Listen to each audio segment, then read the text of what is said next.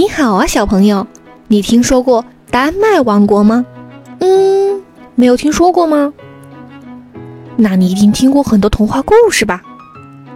比如丑小鸭的故事、皇帝的新衣，还有卖火柴的小女孩、海的女儿，还有拇指姑娘的故事。那你知道这些童话故事是谁写的吗？没错。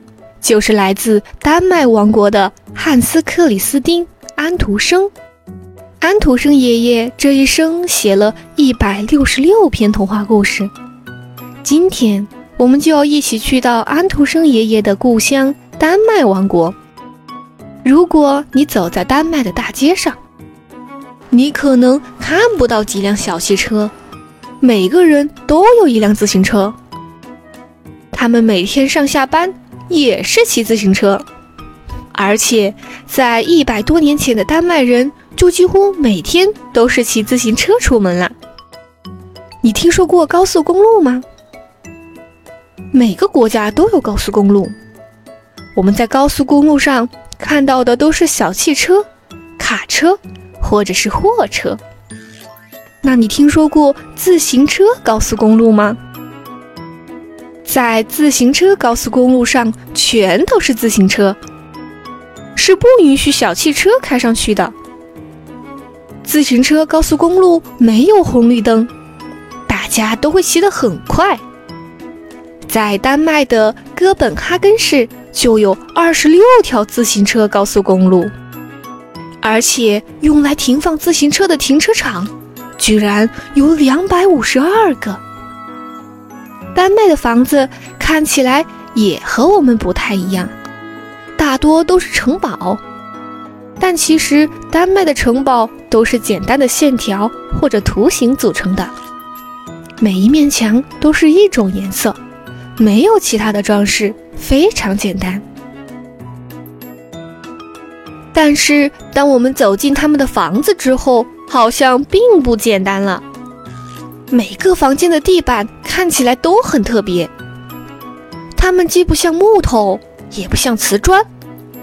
仔细观察了一下，原来制作这些地板的材料就在厨房里面，有面粉、亚麻籽油，还有一种叫黄麻的植物。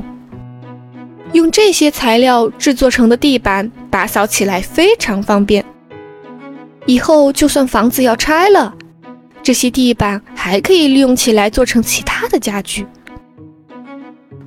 在丹麦，人们喜欢把鲜花当做礼物，特别是用三四朵康乃馨送给别人，代表的是感谢的意思。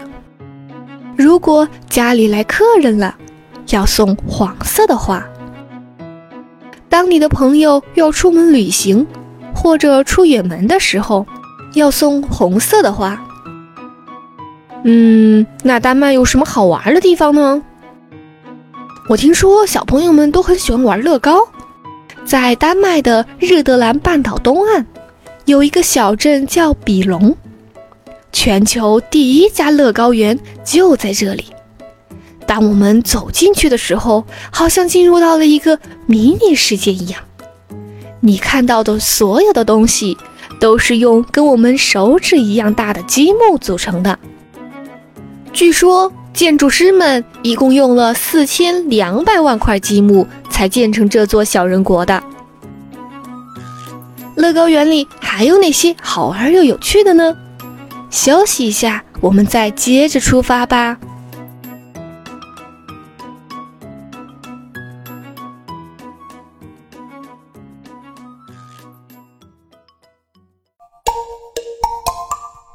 菠萝音乐什么？